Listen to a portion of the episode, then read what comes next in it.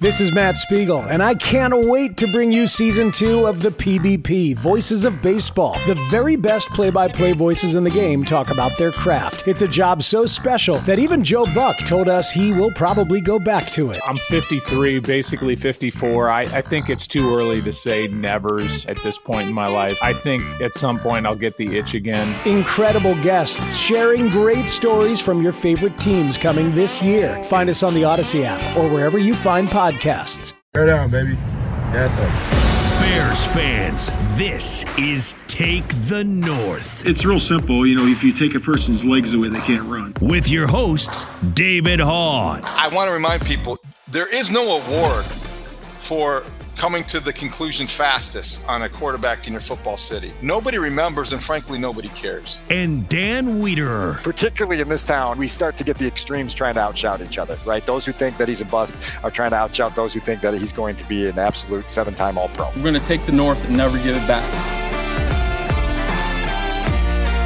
Welcome to the Take the North podcast, a podcast for Bears fans. You can get it on your free Audacy app or wherever you get your podcasts.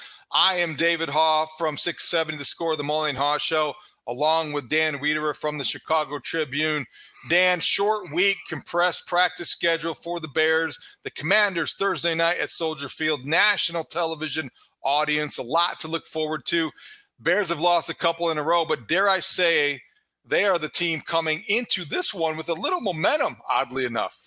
Yeah, it's funny to say that after coming off a loss, right? But they played well enough in the second half to to get a little bit of that momentum and that juice going that they have to carry over. This is a tough turnaround for a young team that has to to learn a lot about competing and succeeding in the NFL. And some of that is being able to to quickly compartmentalize, right, and, and be able to, to, to regroup and focus really quickly. I think it's going to be a test for this group to try to to go into a short week, figure out what they can handle game plan wise. Matt Eberflus has kind of fiddled a, a little bit with the schedule this week and is going to have a practice on Wednesday, David. Which for me, it's the first time in all my time covering the league where I can recall a team having an actual practice the day before a game. There's usually some glorified walkthroughs that day. We'll see what they do with that, but but clearly it's a it's a week that is unorthodox, and they're going to have to uh, step up and respond to it. So, just a couple housekeeping matters for our audience. Obviously, this is a weird week, so we are dropping on a Tuesday like we normally do a little bit later in the day, but we're going to come at you again Friday morning after the Thursday night game with our reaction because that is uh, the one that makes the most sense to reach the most people.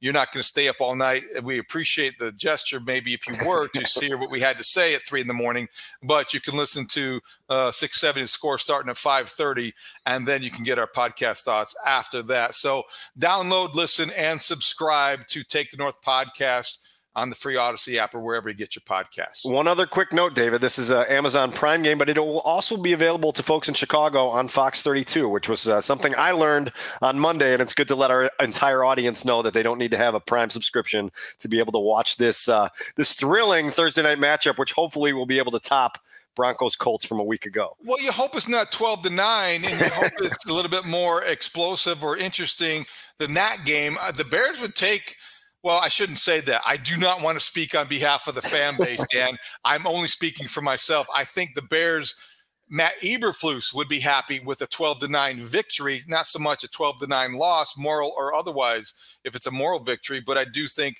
that leads us probably in the direction we wanted to talk about uh, everything going on this week in terms of the moral victory aspect of Sunday's loss to the Vikings. Let's address that in our opening drive. It's time for the opening, the, the opening drive. Okay, Dan. So all week on the score, and certainly in the aftermath, I know that you have been exposed to the feedback as well. This has felt like a victory in Chicago more than it has felt like a loss. I know of people who have called the Haugh show and the score all day long for the first couple days after that game, and certainly Mully talked about it after the pregame I'm sorry, the post game show immediately Sunday. There are people who are happier after losing to the Vikings than they were after beating the Texans because of what Justin Fields did on the field and the step that he took in terms of progress.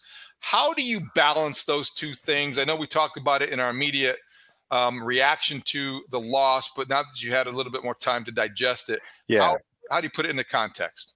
First of all, there's going to be some overlap here with with our QB one segment as we try to interpret what exactly Justin Fields accomplished on Sunday and and how we put the proper frame around it, right, and and give it the proper size. We've said before that we have to kind of play that game of how big is your headline, right, and this is a prime example of how big is your headline on on the actual progress that the quarterback and the Bears team made on Sunday afternoon. Listen, like our audience, thankfully on Take the North is is the the, the smart segment of the Chicago Bears fan base, right? Like I think everyone that's listening to this podcast right now says, "Hey, we can we can interpret this properly." I'm not taking shots at other. That's just a little joke for people, but I think there has to be a level of reality and perspective that allows you to celebrate progress, to celebrate growth without attaching significance to it that is out of the realm of possibility.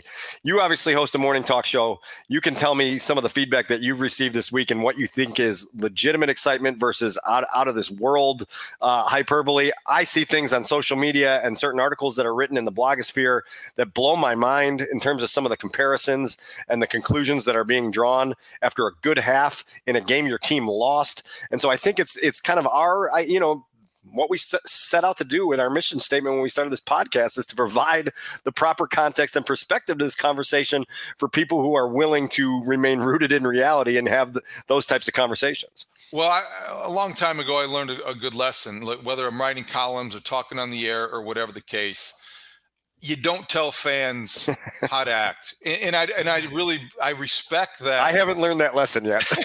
well, I, I'm not gonna. I'm not. I'm not necessarily going to tell anybody whether the right time to boo or the right time to cheer. I really think that from my standpoint, I do respect the right for them to interpret whatever happens however they want. Now, I'm just going to tell you the way I would look at it.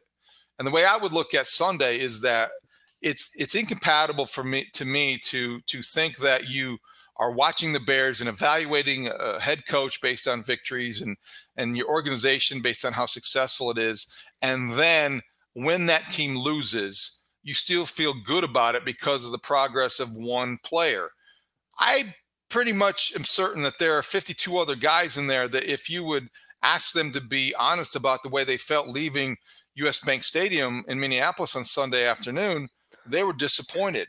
Now, Justin Fields likely was as well. I'm just I'm not singling him out, but I think that you can't tell me that they felt better about that loss than they right. did about the victory they celebrated against the Texans or anybody. So I think that, and I, and I tried to allude this morning, and I'll be brief. We have become desensitized to losing in professional yes. sports because it, it somehow has been interpreted this is the pathway you have to go down to find success. You want to tank to get the better draft pick. You want to lose so you can win. And I think that we become conditioned to almost rooting for that or accepting that, even in the spite of uh, what it really it, it's contrary to everything we learn as a competitor or everything yes. we loved about sports. You know, winning isn't everything; it's the only thing," said Vince Lombardi once, and I think that you forget that sometimes when we start to rationalize what we saw and we start to feel better about losses and victories because of what we have allowed this professional sports culture 2022 to do to us. Well, we can also talk about the Chicago sports culture as well, and particularly the Bears culture. And I think that there has been um, such a detachment from sustained success when following this football team that people are willing to uh, get excited and get juiced up and get adrenalized by by mere competence right? And and that that's what bothers me to some extent. And that's you know i'm forever going to sit on this podcast to go on the other outlets that i have and, and tell people to raise the bar right? Like what you're after here as a chicago bears organization as a chicago bears fan is for your team to experience the highest of, of highs right? And, and the glory that means things. And that's that's championships right? And so being sort of satisfied being energized being content with with mere competence to me is it's just strange. It's uncomfortable for me. It's why i push back on on some of the the the energy. I understand fans need to have something to cling to and they want to make uh to, to be able to feel like they're not wasting their time but raise the bar. Like, let's raise the bar from what you expect. I understand this is a rebuilding year. We've said it from the get go. None of us are expecting them to be in the hunt in late December. None of us are expecting them to win nine or 10 games. We know what this team is. And so, so little moments of progress have to be acknowledged. I'm fine with acknowledging them. It's, it's all about how much significance, right? And, and perspective you attach to them. And that's where this conversation gets muddied because oftentimes, as we've talked about before, it's the people with the extreme takes that get out the megaphones and they shout at each other. And then it's the people that are grounded in the reality zone, as I like to call it, in, in that zip code of the reality zone that, that, that wound up being outshouted. And yet they're the ones with the more rational perspective. And so I think this week is another taste of that, right? And we've got to figure out a way to to swim through it to some extent. Well, here's the other thing I think is interesting, and and I uh, I look at. So you look around the league, and and and I think parity is a byproduct of everything the, uh, of the NFL's salary cap and a lot of other reasons, but it's there. It exists. It's real. And you look at how many one possession games there are, and, and you look at the scores of week five's results and you see how many games came down to the final quarter or the final possession or within one touchdown. And certainly the Bears were in that category. They had a lead in the fourth quarter, for goodness sakes, that they blew because of a 17 play, 75 yard drive my point is this if you're close every Sunday, or if you take the any given Sunday approach to a league that invites that and where that is the reality, right? Why wouldn't you want to go the other way and think that even though we can all acknowledge this is an inferior roster in terms of talent, even though we can acknowledge this is a young team that's going to make mistakes, why wouldn't you want them to come as close as possible to actually getting a victory in a league where that's possible or actually pulling one off. yeah. I, winning creates a culture, and there's nothing that's going to enhance a young quarterback's development more than being the, the leader of a team that is surprising people and making them play to every through every game to the 60th minute. You made a good point a few minutes ago, and you used the word competitor, which I think is a very important word to use because I stood in that locker room at US Bank Stadium on, on Sunday afternoon and I saw the dismay on Eddie Jackson's face as he sat slouched in front of his locker stall. I went one room over and saw Roquan Smith in a corner fuming, right? Pissed off, literally pissed off at the way that game had gone and how they had lost. I watched Darnell Mooney not leave the bench for about 30 seconds after the, the final gun on Sunday because he was disappointed that they didn't get over the hump. I think you can be fair in assuming that that Justin Fields wasn't satisfied with the end result. That guy has told you from the minute he got here that he's used to winning in his life and losing bothers him to a great extent. And so it definitely bothered him. And so I guess part of that is just sort of a cue to the outside world and the fan base to, to say be be upset with them, right? Be upset that that your team and your franchise has not done enough over years, right? That put you in this position where merely failing by a close margin makes you happy, right? Like that shouldn't be where we're at, right? And and, and it's it, it's just it's numbing sometimes to see again the, the the willingness to celebrate mere competence. It's just it's it, it's incredible to me, and, and and it comes in different levels. And again, the quarterback discussion uh, stands alone, and we'll get into that in a few minutes. But again, you, you talk about a game Thursday night now against the Commanders, right?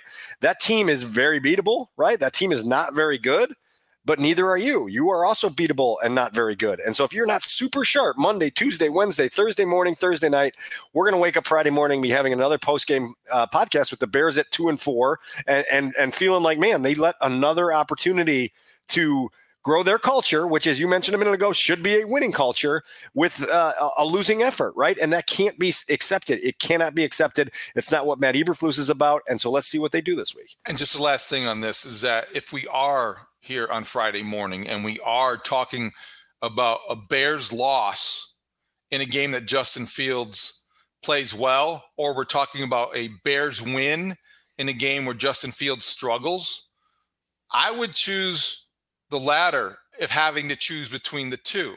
I would think a victory is always going to be the one you pick. I that's just me, and I respect everybody's right to sit there and think, "Oh boy, are you an idiot?" or whatever the case. But I'm never going to come off that point because I just am not wired any other way. Now that said, I have to add this: there, nobody ever said that those they have to be exclusive goals, and that they both you can win and develop a quarterback at the same time. You don't have to do one at the expense of the other. Sometimes that's just the reality you have to accept. And I'm I'm answering the question if having to choose between a victory with my quarterback struggling or a loss and he he balls out, I'm ta- I'm taking the win every time. I just am. Well, let's take another page of the choose your own adventure there and add one for how about winning because your quarterback is the reason you win, right? And I think that's, that's ideal. I think some of that is is what growth looks like in the NFL. And I understand the supporting cast isn't great and, and the defense isn't great and there's going to be bumps and bruises here, but we better not get to, to mid January and be looking at a season where, where the Bears won one or two games because Justin led them to victory, right? It should be more than that. And that's what they've got to start setting their, their sights on. Uh, that's what the quarterback has to have his set, sights set on, and and and we'll we'll continue to filter it through here. Again, uh, this audience here, these people listening right now to us right now, great people. I love their ability to to stick with us and and have this grounded discussion couple nuts and bolts things for those people who are hanging with us. Jaylon Johnson returned to the practice field on Monday. It was a walkthrough, but he seems to have been uh, healed and he's improved. He said on the Parkinson Spiegel show on the score, he plans to play 100%, uh, is the way I think he put it. Dan, he will go right back into his role. But Jaylon Jones, did he acquit himself well? Did he deserve um, to be a guy that you can count on moving forward? I know Johnson is a no, is a no brainer, but what did Jaylon Jones do for his stock with the Bears? Well, look, I think he gained experience, right? And I think he's giving you some things on special teams right now that are uh, valuable, right? And it's the reason that th- this kid, as an undrafted rookie, made the 53 man roster to start the season. It's a reason he got a quick elevation to start when Jaylon Johnson was out.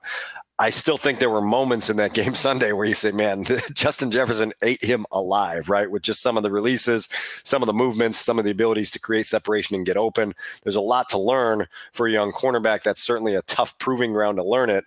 Uh, they got to make some strides there, but I think at least you feel like you got a guy who uh, wasn't intimidated by the moment and and he's going to have to have more success certainly but but at least you feel like he, he's not going to have these catastrophic mistakes real interesting little t- tidbit before moving on. Jaylon Jones getting replaced, the undrafted rookie free agent from Ole Miss, turns 25 this week. Jaylon Johnson, the Pro Bowl caliber cornerback, who is the Bears' number one cover corner, going back to the lineup, 23 years old. Okay. So you've got the young guy who is actually a veteran who has proven himself, replacing the older guy who is on the way up and had to be pressed into action accidentally in an, in case of an emergency. Just a little interesting tidbit. All right, let's look at the Commanders with Carson Wentz quickly. Ron Rivera put his foot in it a little bit, answering a question honestly about what uh, was different about the teams that are uh, excelling in the NFC East, the Cowboys, the Eagles, and the Giants. And he said quarterback. Now, there was more context to that. There was more there were more layers to that discussion. There's nuance that was lost, but the headline is Ron Rivera doesn't believe in his quarterback. And I'm sure that, you know, Alex Smith, uh, ESPN analyst, former Washington Commanders quarterback, criticized him publicly. I'm sure Ron Rivera probably had to explain himself behind closed doors. What was your take on that? Well, look, Carson Wentz is not uh, gathering momentum at all, right? We know how it ended in Philly. We know how it ended in Indy. We know how it started in Washington. And if you remember, David, in the spring of what what year was it? 21 21, yeah. 21, right? Like there were the, the rumors, and they were ultimately unfounded that the Bears were expressing heavy interest in Carson Wentz. I did some digging at that time and was told, nope, nope, nope, not interested. Uh, we've got enough uh, intel on, on, on Carson Wentz from people who know him really well to know that this is not a good fit uh, and it's not the, the type of guy you want to build around. And so that's starting to follow Carson around the league a little bit. And when you struggle and when you don't have the ability to, to be kind of a galvanizing leader amid struggle, people start to turn their back on you really quickly. And so look, you talk about an opportunity for the Bears here. When you've got a, a, team that's one and four and reeling and they're losing belief in their starting quarterback quickly, you better pounce, right? And you better keep that doubt in their head from the first quarter on and see if you can do something. Uh, will be interesting to see how Ron Rivera handles it throughout the rest of the week. It'll be interesting to see how they, they kind of try to establish some successful situations for Carson Wentz. But you can tell already that uh, there, there's a little bit of uh, hesitance and, and doubt in, in how they feel about their quarterback. Back to 2021, as the story goes, what I was told was that Doug Pederson, who had coached uh, Carson Wentz in Philadelphia. Matt Nagy, one of Pederson's best friends, was the head coach of the Bears. Might have had a conversation, Pederson to Nagy, about maybe you might not want to be too uh, enamored or encouraged to go in that direction. It might not be the greatest fit.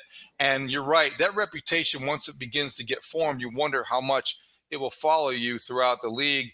And this is his, you know, second stop since Philadelphia. And you respect him because he has some skills, but you wonder about him being the, this focal point of an offense. Now he is coming in after throwing for 359 yards last week. They've lost four in a row. Yeah. Two, two of those games, though, Dan, I think that this season Carson Wentz has thrown for more than 300 yards. He's got or had over 100 passer rating. He's thrown for a ton of yards. They're averaging 42 passes per game. The Bears have to get to the quarterback and rattle a guy who I think can be rattled. No doubt. And one of the bright spots from Sunday's game was the play of Trevis Gipson. And you go through that film again and you watch some of the the the the plays he made, both against the run and rushing the passer, that that continue to show his his growth and his development and his uh, upward arc, right? And so so he's another guy that's going to have to get loose and, and and take advantage of more opportunity. You hope that he has earned more opportunity. They've been using that rotation up front with him and Al-Quadin Muhammad. Obviously, Robert Quinn also in that mix across the way. Uh, so they've they've got to just continue to find ways to, uh, to to find opportunities for Trevis Gipson. This week presents another one where where you can uh, you can really get after Carson Wentz and maybe make a game changing play. Hey everyone, this is Bret Boone. Would you know it? I've got a podcast going strong in our fourth year. Tune in as I sit down with my friends, some of the biggest names in sports, media, entertainment, for a lot of fun and in depth conversations. As you know, baseball's been my life. It's been in the family for a long time, but it's a lot more than that here. It's sort of like taking a ride in a golf cart around a beautiful track. Join me every week for multiple episodes on the Bret Boone Podcast, available on the Audacy app or wherever you get your podcasts. Hey, Rob Bradford here. I have set out on a mission with my good friends at FanDuel to prove what I have known for some time baseball isn't boring. Now I have a daily podcast to prove it with some of the most notable people in the baseball world screaming baseball isn't boring from the mountaintops or at least agreeing to come on our show. Players, managers, GMs, and yes, even the commissioner of baseball, Rob Manfred. It has been a constant wave of baseball's most powerful voices. So join the revolution, subscribe, and soak in Baseball Isn't Boring. Listen on your Audacy app or wherever you get your podcast. You'll be glad you did. All right, let's dive into our QB1 segment. All right, Dan. So this is uh this week, as we alluded to, what Justin Fields accomplished against the Vikings uh, was significant. Uh, how significant depends on where your standards are uh, and how desperate you are to see progress and how much you want to see more. But how would you? I guess the size of the step that Justin Fields took in your world, how big was it? Small. in a word, small, right? Like, David, I think that you know as well as I do that success in the NFL is about consistency right? And and and let's start with just playing one good game, right? Not just one good half. We saw in Pittsburgh last year there was a good half, and everyone felt in early November that Justin Fields had hit the springboard for his career, coming out of a game in Pittsburgh on prime time where he led the Bears to a, a, a go-ahead touchdown drive in the fourth quarter and played really well in the half. And what did it amount to? Nothing. The rest of the season was inconsistent, and there were ups and there was downs, and there was uh, injuries and, and illnesses and absences and everything else, and there was just no momentum that was able to be built. And so th- th- there's no way it even qualifies as a medium step until it becomes consistent, until you see it multiple weeks in a row. You can't just have a good half and expect the rest of the world to to forget the first four weeks of the season. It's, and, in some pockets of the Bears fan base this week, that's the thing that has, has astounded me, David, is this idea that like the first four weeks don't exist and all the struggles that Justin had that were well documented and much talked about were gone simply because he completed 12 out of 13 in the second half and got into a groove for the first time in five weeks. And so look, again, this has got to be a nuanced discussion. It's got to be a discussion that has proper context and perspective. And uh, like I said earlier, it's okay to acknowledge progress. It's uh, okay to to feel better about what you watched, right? I think we all felt a little more energized seeing that half. But then it's just about making sure that you keep the guardrails on the significance that you're attaching to things. And I think in some pockets there has been an outlandish reaction to this, David. I'll tell you some of the things that I've seen on social media or in articles or things that have been said. I've I've heard the word phenomenal thrown right. away. There was nothing phenomenal on Sunday. I've heard uh, turned a corner, right? turned a corner. Nope, nope. I, have covered the Bears for 10 seasons. I know how many turn to corner incidences were not actually turning a corner, right? It was just a thing. Uh, arrived. The quarterback that the Bears thought they drafted in 2021 arrived Sunday. Did he arrive? No, he had a good half. And now it's about having a good half followed by a good game Thursday night, followed by a good game in New England. And now all of a sudden you generate momentum and you generate consistency and then you generate belief. And so, look, like again, yes, step forward, correct. Small step forward, absolutely. Beyond that, I can't really go much further than that. And we'll get into some of the details on why in a minute. Well, I think that we want to be consistent ourselves. So I, I, think that when he struggled mightily in previous games this year, we had a plea for patience and perspective, saying, yeah. okay, criticizing isn't concluding, and neither is praising. We're not drawing conclusions here five weeks in, five games into his second season. So I think that the same restraint that we ask for when people or wanting to go a negative direction. I think that we're just asking for people, or I guess showing ourselves. I, I, don't really, again, I don't, you can react however you want to react. But I think that I'm still going to be a little bit restrained in, in making too much out of what we saw. There was progress. The one significant thing, and I guess I would quibble with you a little bit, the one special thing that I think that I saw was the 52 yard run that was called back that because of the block that was illegal or maybe it was, it doesn't matter. But in that play, yeah, I think that Justin Fields reminded me how special he can be. And it also reinforced this idea why some so many people are so excited about his future because I think those are the things on that run you can't teach your coach. Those are the things that you can't really anticipate. That was explosiveness. And that's the kind of thing that makes good quarterbacks great, great quarterbacks MVPs. And Justin Fields has that. And I think seeing that again was significant to me because I had almost forgotten that he was capable of something like that. So that that is the only thing I would say. The other stuff I would I, I would agree with you because we don't want to get carried away. You can't let the second half of the Vikings game be, become this year's version of la- of the 2021 fourth quarter against the Steelers. Yeah. You can't overreact that way. The one thing I felt bad about it for Justin Fields was was not necessarily the loss, but the fact that he was deprived a chance to, in that final minute to finish a drive when he had things rolling. He was in command, and you you started to think, okay, if he finishes this rally and he comes back into these circumstances, that would be undeniably significant because then you think maybe the Bears would have won that game and he would have been the reason why.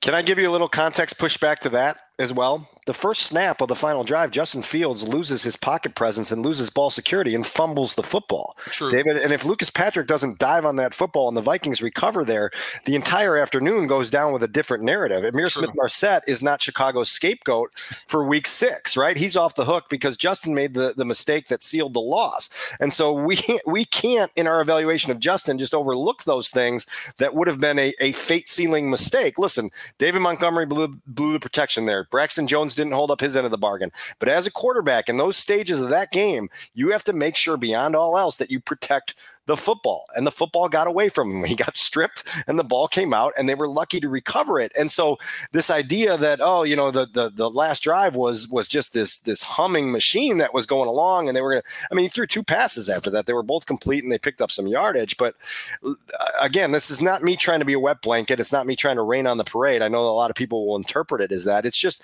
making sure that we see both sides of this. I'll go with you on the 52 yarder, right? I, I think that is, a, a terrific run and it's an instance that right now is just a flash, right? And and we need that flash to be the norm because there's been a lot of instances where Justin runs and he hasn't had the elusiveness that that play shows you that he's capable of, right? He runs into a hit or he's just not quite as as decisive or doesn't open it up to top speed fast enough, whatever it may be. That type of run should be one that Luke Getsy runs five, six times in the meeting room this week and says, Justin, look at this. Look right. at how assertive you were. Look at how you baited the defense at two different points on that run right. to, to get them to ease up. And then there you are back to the middle of the field and you're gone. And if there wasn't this sort of uh, Hue Hollins, uh, Hubert Davis flop call, right, yeah. on, on Ihmir Smith Marsette, maybe, maybe that, that goes down in a different light. But again, I go back to that and I say the flash has to become the norm, right? And that's where we have to go to. And I know, we, we, again, if we're going to preach patient, you're right. You have to push back on me and say, if you're going to tell people to be patient, then you can't ask for everything to be perfect every single week. Well, it's And not going to be perfect. It's not going to be perfect. Yeah, it, it's second year quarterback. It's not going to be perfect. That's fair, not- and, and and I deserve to. You know, this is this is a better. Let me just say this: this is a better forum to have these kinds of conversations Right. than in the replies of Twitter. I you're right. Holy cow, David! The hostility from the pro fields crowd is is unlike anything I've ever seen in my life. Well, I mean, you should check out the live text line coming in the Mully and Haugh show every morning. That, that can be pretty uh, interesting as well. All right, so to get to that consistent point, Dan, I think that when you look at some of the things that uh, were the reasons behind him being 12 or 13 in the second half, why things got going after Mooney's one-handed catch, I, I look at some of the specifics and I want to see what you think. I felt like when you watch the game again, and Dave Wannstedt talked about this on our show uh, on Tuesday morning as well. Justin Fields didn't let his eyes leave uh, whatever he was processing down the field. He didn't take his eyes off either the receivers or the defense the way that maybe in the past he had because of the rush and the pocket collapsing. When you do that as a young quarterback and you drop your eyes and you go back, all of a sudden, boom, you're dead. And I felt like whatever it was, he slowed the game down. He even alluded to this after the game. He slowed the game down in a way that allowed him to feel less ha- harassed, maybe not as much anxiety. That's so it. That's the word. when you reduce your anxiety, I think you increase your accuracy. So he was able to, you know, put the ball in the money with with uh, EQ St. Brown running that deep out, and he Yeah. was able to hit Cole Kmet in a, in a key spot and Mooney in another. And I feel like once he got rolling, once he was able to tell himself, "Hey, I can do this. I'm slowing this game down. It's coming to me." That was the guy that we need to see more often, and that's the consistency that he has lacked. No question. So less anxious is how I would I would phrase it, and you said it perfectly there because he did seem a little bit calmer inside the pocket when he was back there. Uh, still makes a couple of those nice escape acts where where he spins out the back of the pocket and scrambles for yardage or keeps his eyes downfield. He just seemed a little bit more settled, and that's growth, right? Like that's the growth we're asking for. That's pocket presence. That's poise. My favorite throw of the day was a third and ten conversion to Cole Kmet, and and and, people, I, I tweeted this on Monday afternoon, and people pushed back and said that's basic NFL quarterbacking, and I don't disagree. But sometimes basic NFL quarterbacking is what makes success compound itself, right? The ability to stand in the pocket, to trust that your line is going to be holding up, and not be kind of looking out of your peripheral vision, trying to figure out is someone coming from this side? Uh oh, is there something that way? You just you, you set at the top of your drop, you go through your reads, and then you throw a, a fastball like right on target to your tight end and you convert third and 10 and the drive keeps going and now all of a sudden you've got this rhythm that we were lacking for four and a half weeks right and, and now it's there and so it's a basic play but it's it's great teaching tool for Justin to say, look, the basic plays are what unlock everything else that's special. When you make the basic plays, Luke Getsy told us uh, going into that game that Justin had to understand how to take the cheap completions, right? And not that that one was a cheap one at all, but but it's it's those basic plays that mean something. I'll tell you this: that, that I, I've had an analogy forever. I say that that playing golf, playing quarterback, and marriage are all the same because it's not about being a hero; it's about not screwing up. And if you get into trouble, get out of it as fast as humanly possible. If you subscribe to that in those three areas of life, you'll probably be pretty successful. Yeah, you don't want to take a mulligan in any of those either. Um, so, I, I, all right, that those, those are good points. That's a great analogy. I want to ask you this before. Never turn down a mulligan either, by Yeah, the way. Okay, good. Um, the, the the ability to use his feet is obviously one of his greatest strengths, and I wanted to know how you felt about. He did still carry the ball eight times, and with the ninth wiped out, or else he would have had nearly hundred yards rushing. How do those complement? How does his running ability complement his passing ability? Do you think they're related? Do you think that when he gains seven on fourth and four because he just refuses to go down, does that empower him? Does that build his confidence? Because I think, like a lot of young quarterbacks, I, mean, I think we saw in Mitch Trubisky in a positive way. The more he has success running the ball, it almost like seem, seems as if the more comfortable he gets, the more confidence that is he he shows in throwing the football. Do you see the same thing? Well, so so interesting that you brought up Mitch because I thought Mitch did this well early in his career, and then he got injured twice. Right? We, we know he got injured with a hit by Harrison Smith uh, in that 2018 season, and and then again early the following year, not even running, but just kind of trying to get out of the pocket and getting pulled down. And I felt like he became more hesitant as a runner after those injuries. People said, "Oh my God, the coaching staff's not letting him go. They're not turning him loose as a runner." No, they were. Mitch just had become a little bit more hesitant in that regard. And so Justin's got to be careful there. I do think that that it, there's definitely a complementary aspect to his running. And he's got to make sure that he doesn't over rely on it, right? That's what they're coaching inside the building. Like, this is a gift. We're never going to coach this out of you, but don't over rely on it. When you have a play to make, make the play in the passing game first. And then if you can't, get out and use your gifts. I do think Justin has special situational awareness, right? He knows when it's third and fourth down. He's always conscious of that. And that goes back to, to the first month of his rookie season where you saw him uh, know where the, the, the sticks are, right? If it's third down, if it's fourth down, if it's a we need this or else type of play, Justin goes after it, right? And, and I appreciate that, and I applaud that about him. That deserves to be lauded. Uh, now you just have to, to to find that balance. And I, you know, I said coming out of the Giants game that that ten tuck and runs, several which resulted in sacks, seven which were, I think, scramble runs. That was too high a volume because it tells you that there's no trust at all in the passing game if you have to bring the ball down on 10 passing opportunities and take off. It didn't feel that way on Sunday. Even though the, the numbers were still there, it just felt like it was more controlled, less frenetic, less frantic. And so hopefully that's a positive step in the right direction as well. You also heard something come out of the mouth of Justin Fields from behind the microphone you thought was a positive. I'll let you explain that one. so, uh, yes, I, am going to explain this in two ways. And then I also want to get to, to a couple oh things that I want to address on this conversation just to bring it full circle. But, but Justin Smith was, uh, I'm sorry, Justin Fields was asked post game Sunday afternoon about the fumble that Ihmir Smith Marsette had to to close the game. And like a true leader, he he had his receivers back and he did the right thing in front of the the podium and, and did the publicly proper thing in, in showing a, a sign of leadership. Now we're pulling this clip from a TikTok video that became very, very popular on Bears Twitter on Monday. And the reason we're pulling it from there rather than just a live press conference feed is because of one significant addition. But go ahead and listen to this. Yeah, it's tough, but um, you know, I know Mir. I know he's uh, you know, uh, feeling down right now. So our job is to pick him up. And, um, you know, he's a great player. And, I mean, me personally, I know what he can do on the field. You know, he's young, second year, so uh, he's, he's just got to learn from that mistake and, you know, keep going. But, you know, he can be one uh, hell of a player in this league for sure. Surface level, David, good show of public support. No question about it.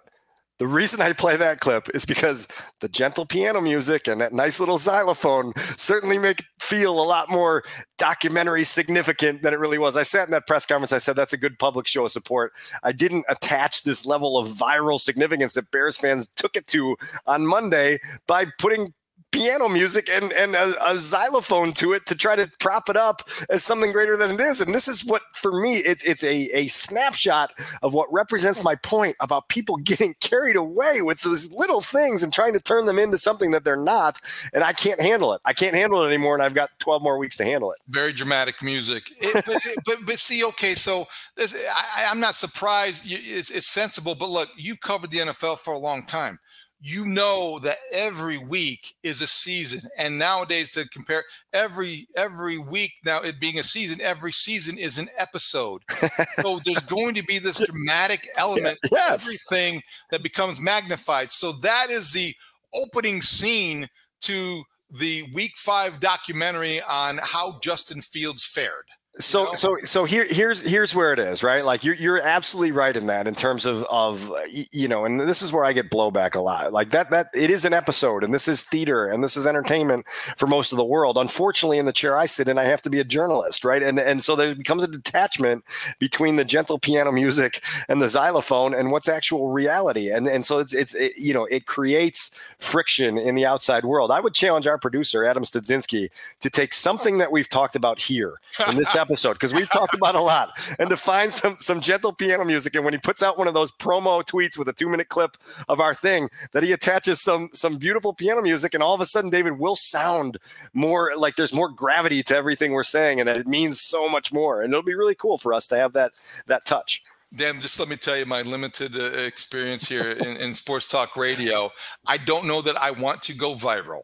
Okay, that's not always something you want to do necessarily, but I do. Uh, I do think that's a good challenge for studs. So yeah, yeah, got to give them some homework. Yeah. So, exactly. so, so let's talk a little bit just to kind of bring this this Fields conversation full circle about some of the the moments, right? Like that that tell you that that growth needs to be made. And again, I'm not demanding perfection. I, I would never do that to a second year quarterback with the talent that he has around him right now. We've all acknowledged that it's deficient, right? And he's going to need a lot more. Uh, and there are things there. And one play that exemplifies that is the incompletion to Dante Pettis along the left sideline, where Justin doesn't throw a perfect ball, but an NFL receiver should catch it, and Dante Pettis drops it, right?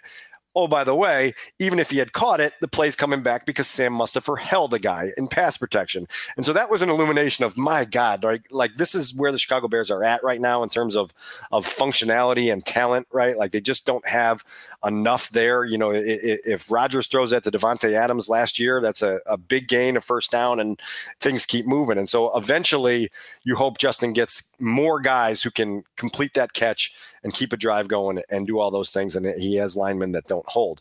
But there's some other things. We talked about the fumble on the last drive, right? There's also an incompletion on the first series. It's a, a, a shot into the end zone to Darnell Mooney with one-on-one coverage and and and the cornerback playing inside leverage and and Fields throws the ball outside and Mooney's running straight into the end zone. And it's a play that probably should have been a touchdown if they're on the same page. And they're not on the same page. And I think you've mentioned this a, a, few times that these guys have worked so hard together for months and months, and they've propped up their relationship of, of establishing a connection as something that's incredibly strong. And yet, at a moment of truth, it's not there right? And and there's some sort of disconnect and some sort of wire crossing that leads to an incomplete pass, which eventually leads to a field goal. And instead of getting yourself back in a game well before the end of the first half, you settle for a field goal and then you eventually go down 21 to three and you're struggling. So that's a moment there, right? Like that it needs to be sharper. It just does. It needs to be a touchdown. You need you need that to you know you need to make the right read. You need to put it where it should be. You're right. That's what comes with experience. You know the, the Monday Night Football game. They talked about Davante Adams and Derek Carr needing to regain the chemistry they had at Fresno State. Yeah, I guess it takes years to do that, even with guys who are making millions and millions of dollars, and you can't expect that from a second year quarterback on a rookie deal with a fifth round draft pick, Darnell Mooney and that will come in time. But I agree with that uh, assessment in terms that needed to happen at that point. By the way, Darnell Mooney making $895,000 this year tells you everything about the Bears' investment in the wide receiving core. When I found that three college football wide receivers bigger have, NILs have NIL packages that are more than Darnell Mooney, the number one receiver on this Bears offense. So that tells you about the amount of investment and resources allocated to a wide receiving core and how far they have to go to get it right. That's crazy. One more play I want to bring up, and I'm not going to belabor the point, but uh, the the play immediately preceding David Montgomery's touchdown run in the second quarter, which got the Bears back into the game after the long completion to Mooney. Fields' worst decision in the game by far. He gets out of the pocket, rolls to his left, does a good job of keeping his eyes up to see if something else is coming open he is extremely lucky that that pass gets batted down by a linebacker because he is throwing into heavy traffic in the end zone. And instead of it being 21 to, to, to 10 at halftime, all of a sudden you're looking at a, an end zone interception that keeps it 21 to 3 and changes the narrative of everything, right? Like yep. coming out of the half yep. and everything that's going on. And for those who want to get in the weeds, go back and watch that play on your all 22 and say, whoa, whoa, whoa. I'm sure Luke Getsy, I promise you, Luke Getsy brought that up in the meetings this week and said, Justin, man, like you cannot make that pass. You cannot throw that ball because it's it's dangerous and it's going to get you. It's going to get us beat, right? So all that said, right? I, Justin Fields, 12 for 13, 135 yards and a touchdown, 135.6 passer rating in the second half. That's something to build on. I would also say this, and I just wanted to get your take on this. What we saw from Kirk Cousins and Kevin O'Connell and the Vikings offense in a similar system – on Sunday afternoon. I, I, called it on Monday afternoon. I called it a symphony. It was incredible to watch that in the first half, the way they were in rhythm, the way everything was clicking, the way Cousins had answers to anything the Bears threw at him. And they just touchdown, touchdown, touchdown, right? And, and, and 17 completions in a row. He completes 22 for 26 in the first half for 217 yards. And I, you know, I, I get it that it's apples to oranges comparing a veteran who's got skills players like Kirk Cousins have.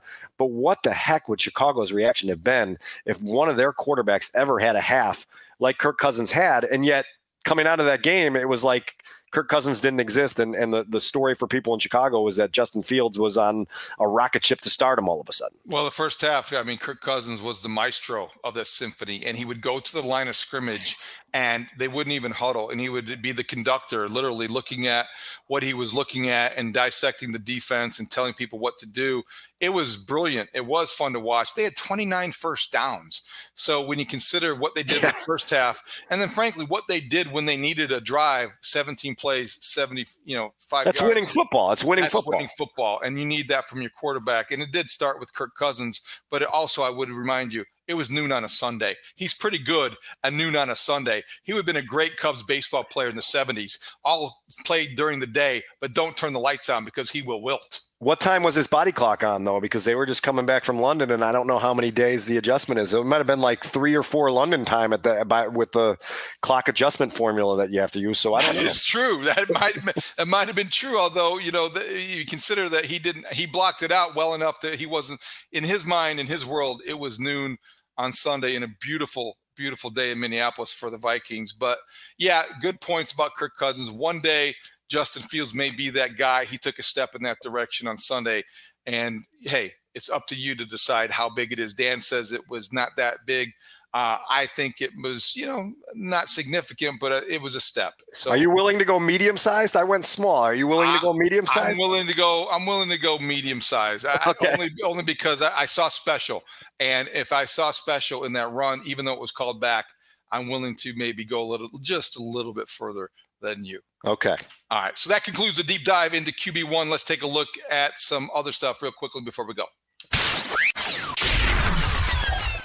Dan N'Keal Harry activated. I don't know if that means Ihmir Smith Marsette is not going to be part of the uh, active roster on Thursday night. What uh, what do you, how do you interpret that? Yeah, certainly notable, right? To, to activate N'Keal Harry off of injured reserve. I'm very interested to see what the, the coaching staff's plans are for this because when you have a guy who's missed as much practice time as N'Keal Harry has missed, and you go into a week where there really aren't any practices, it's hard to develop timing and feel within an offense. And so I still have a bit of a curiosity on whether this is an activation of N'Keal Harry for gamesmanship reasons, and the and the goal is to uh, turn him loose to to play against the the Patriots the following week. We'll see. Obviously, when when you when you're limited in talent and depth, you've got to get uh, urgent at certain points, and so maybe there is an urgency to get N'Keal Harry back in the mix and, and to trust his his veteran uh, experience to to help you out. And so maybe he will play on Thursday night and, and, give the Bears something in the passing game and something in the receiving core that they haven't had. Again, it's not a, a, a magic pill, but but but certainly it's a, a move in the right direction. And and and look, it's another guy down in the red zone that can help you. Hopefully, he can he can make some plays because the Bears took a, a very low risk gamble on N'Keal Harry when they traded for him. Yeah, and there's no urgency to see Smith Marsette again ever, right. and right. there's no urgency to see Dante Pettis again ever. Right. So you have guys who are replaceable. Why not see what Harry has if he's healthy? Work him into the mix. And by the way, Luke Getsy, I I uh, I know we can resume the honeymoon if you want, but get Velus Jones Jr. more than three snaps, please. In some way, f- form, or fashion, find out a way to use an athlete who has his skill set. Yeah, I mean, listen, you talk about special. That that speed sweep touchdown is special, right? It's explosion, right. Right. it's vision, it's it's toughness at the goal line to get across the the plane there. Uh, that's why they drafted Velus Jones to be a spark, right? And now that now you've got to figure out how to spark that a few times per game. Okay, Matt Eberflus indicated when asked about the offensive line he seemed to think that when Cody Whitehair came back, that Lucas Patrick would be playing center. But I didn't get the sense that that's going to happen until Whitehair returns. That's going to be a, a, while still, Dan. So, what do you expect the offensive line to look like Thursday night against the Commanders? Well, super observation by you in, in listening to the very detailed phrasing that Matt Eberflus used on Monday. And he said, Look, we told you all along that we're trying to identify our best five. And when Cody Whitehair comes back, we'll have our best five, right? And, and, and it was an indication that Lucas Patrick would, would be your center at that point, and Cody would be playing left guard, and you'd have everything sort of established at that point. Uh, I, I am still of the, the belief that they're going to keep things the way it was last week. And I know the the Sam Mustipher vocal critic crowd is going to be displeased with that going into a game against a, a, Commanders team where where Jonathan Allen can do some things to to really mess you up inside there. Uh, and so look, like you you've got to figure out a way to solidify that. I do think their pass pro was pretty good overall in Minnesota, and they've got to build on that. But I would expect the, the line to stay status quo and that they're really waiting for Cody's return to move Lucas back into the role where he can snap the football inside. See, I'm getting pretty fluent in Flusy. I would. Think. I like it. Yeah, yeah. I speak definitely. Flusy fluency. There we go. That's hard to say. All right, a couple things before we get to our predictions. Um, I do think that the Guardians, this is a pretty good story that I'm sure that maybe the, on the Amazon broadcast they will focus on because it's it's fantastic. Brian Robinson Jr. was shot in the leg twice six weeks ago during a robbery attempt, made his NFL debut last Sunday. And Dan, I mean, when you think about how far he has come – uh, I, I, don't care if he doesn't play much at all on Thursday night. If he's on the field, if he's active, that is deserving. I will tell fans how to act in that case. Give this man, a, a young man, a round of applause. Yeah, and look, like even before that incident occurred, the Commanders felt very strongly about what this kid's future in this league could be. The Bears have to be very aware of, of uh, the kind of talent he has and what he can do to spark a Commanders offense that needs a spark. Uh, but to your point, super story. Really cool to see the, the, the the speed of the recovery, right, and the ability to get back into an NFL football game and to be able to play last week. I had to be a special moment for him, given everything he's experienced. And it isn't going to be an NFL football game, which means that they're actually going to be tackling each other, which means the quarterback will be in harm's way. What say you about the direction this is going with all these ridiculous roughing the passer penalties? Carl Cheffers, Jerome Boger. Holy moly. I, I, can't even read the pool report stuff with a straight face because it's just a, a lacking common sense. There's a, a number put out there this morning that the, the, the, number of roughing the passer penalties has actually dipped quite significantly in 2022. And so, th- to the large extent, most of the officials understand that they were over, over legislating it in 2021 and maybe being a little bit too harsh with the way a 300 pound man can contort his body at the last second of a tackle.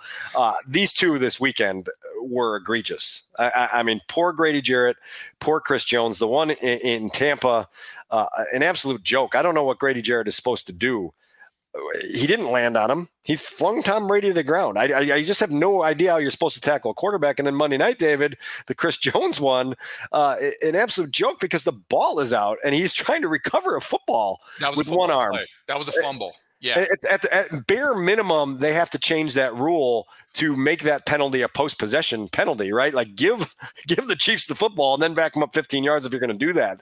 But the idea that that that play was negated because of that, I mean, just it, just mind blowing stuff. And I, would have to imagine that some of the big dudes in the Chicago Bears locker room at Halas Hall are going to have some opinions on this as this week goes along. Quick opinion on this: since Tua with the concussion fiasco in Miami, I think there's been heightened awareness and there was an overreaction to protecting the quarterback. But I do go back to my criticism the day after, along with a lot of others. We said, well, if you're going to, you, you should err on the side of caution. Well, these were errors on the side of caution but nobody denies they were errors. I think they overcompensated. Sometimes that happens. There was an overreaction uh, to an underreaction. You know what I mean? So that sometimes now you got to find a middle ground. I like Chris Jones's idea of making it a a reviewable play, have somebody in the booth with the benefit of perspective because in real time, those referees, those officials, it's happening, it's in front of them, but it, you benefit from taking a look. It may lengthen the game, but it might be worth it given all that is at stake. You want to protect the quarterback, but you also have to apply common sense from a football perspective. Well, look, it, it took away the Atlanta Falcons' uh, chances of, of, winning that football game. The Chiefs obviously were able to to overcome, and they've got a, a guy playing quarterback for them who's pretty special at coming back from double digit deficits. Uh, but yeah, look, like the, the, the results of games hinge on moments like that. And you better be really careful about how willing you are to impact the results of games with calls that aren't obvious. And those two were those two were a travesty. All right, let's close out with our predictions. Okay, Dan, I don't think this is that hard for me to call. Bears, I think, are favored in Vegas by one. Started out, they were underdogs by one. It is a pick 'em. You get three for staying home. I think that they come into this game with a little bit more momentum. This is another beatable opponent. I like the fact that the Bears might be uh, ready for have a cleaner game again. No delay game penalties before the first snap. I think that the, Justin Fields has another above average game that we will probably find will be uh, exaggerated in Chicago, perhaps. Let's hope that's the case. Defensively, I don't think this is as great of a challenge as they have faced in recent weeks. I think Carson Wentz will throw you the football or turn it over in the pocket. And uh, the, the key is you have to keep those receivers in front of you. Jaylon Johnson returning will help against this passing game. Don't give up the big play. Justin Jefferson caught 12 passes, but only averaged 12.8 yards per reception. You don't want that to happen, but keep it in front of you. I think the Bears win 24 to 20. I hate everything about having to predict this game. I don't know which team is worse. I don't know which team is going to be sloppier. I don't know which team can handle the short week better. You give the Bears an advantage for staying home, but ultimately, I think there are going to be a, a couple mistakes that prove catastrophic to the Bears.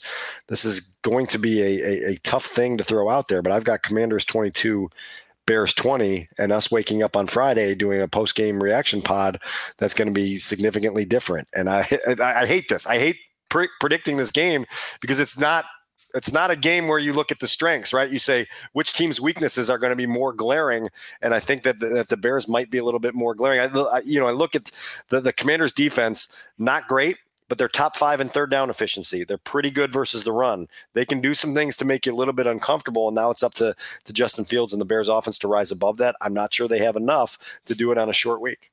Interesting. I hope that it's a good enough game quality wise that Al Michaels is not complaining about it by the fourth quarter. fourth quarter. Well, he, I mean, it, it's not Al Michaels. Al, Al, Michaels was trying to put the positive spin on it last week, being like, "This game is so terrible, it's awesome." And yeah, Kirk, I know. Well, yeah, Kirk Herbstreit was like, "No, can't meet you even halfway on that one." Having brothers. it with faint praise, but uh, it'll be fun. It'll be nationally televised. It will be an opportunity and a platform for the Bears to see uh, how far they have come in and whether or not uh, that was a significant step for Justin Fields on Sunday in Minnesota. All right, that wraps it up for us. What we're going to do is we're going to drop our post game pod on Friday. This is an odd week. We will get back to our regular schedule next week on the Take the North podcast. You can find Dan Wiederer at chicagotribune.com, all his Bears coverage, and at Dan Wiederer on Twitter. You can find me at David Haugh on Twitter and listening to the Mully Haugh Show every morning on 670 The Score on your Audacy app, also 670thescore.com. My game column will be there Thursday night. For Adam Studzinski, our ace reporter, and Dan Wiederer, thank you for listening. Take the North podcast, get it on your free Audacy app, download, listen, and subscribe. Thanks for joining us today. Get your xylophones ready, everybody.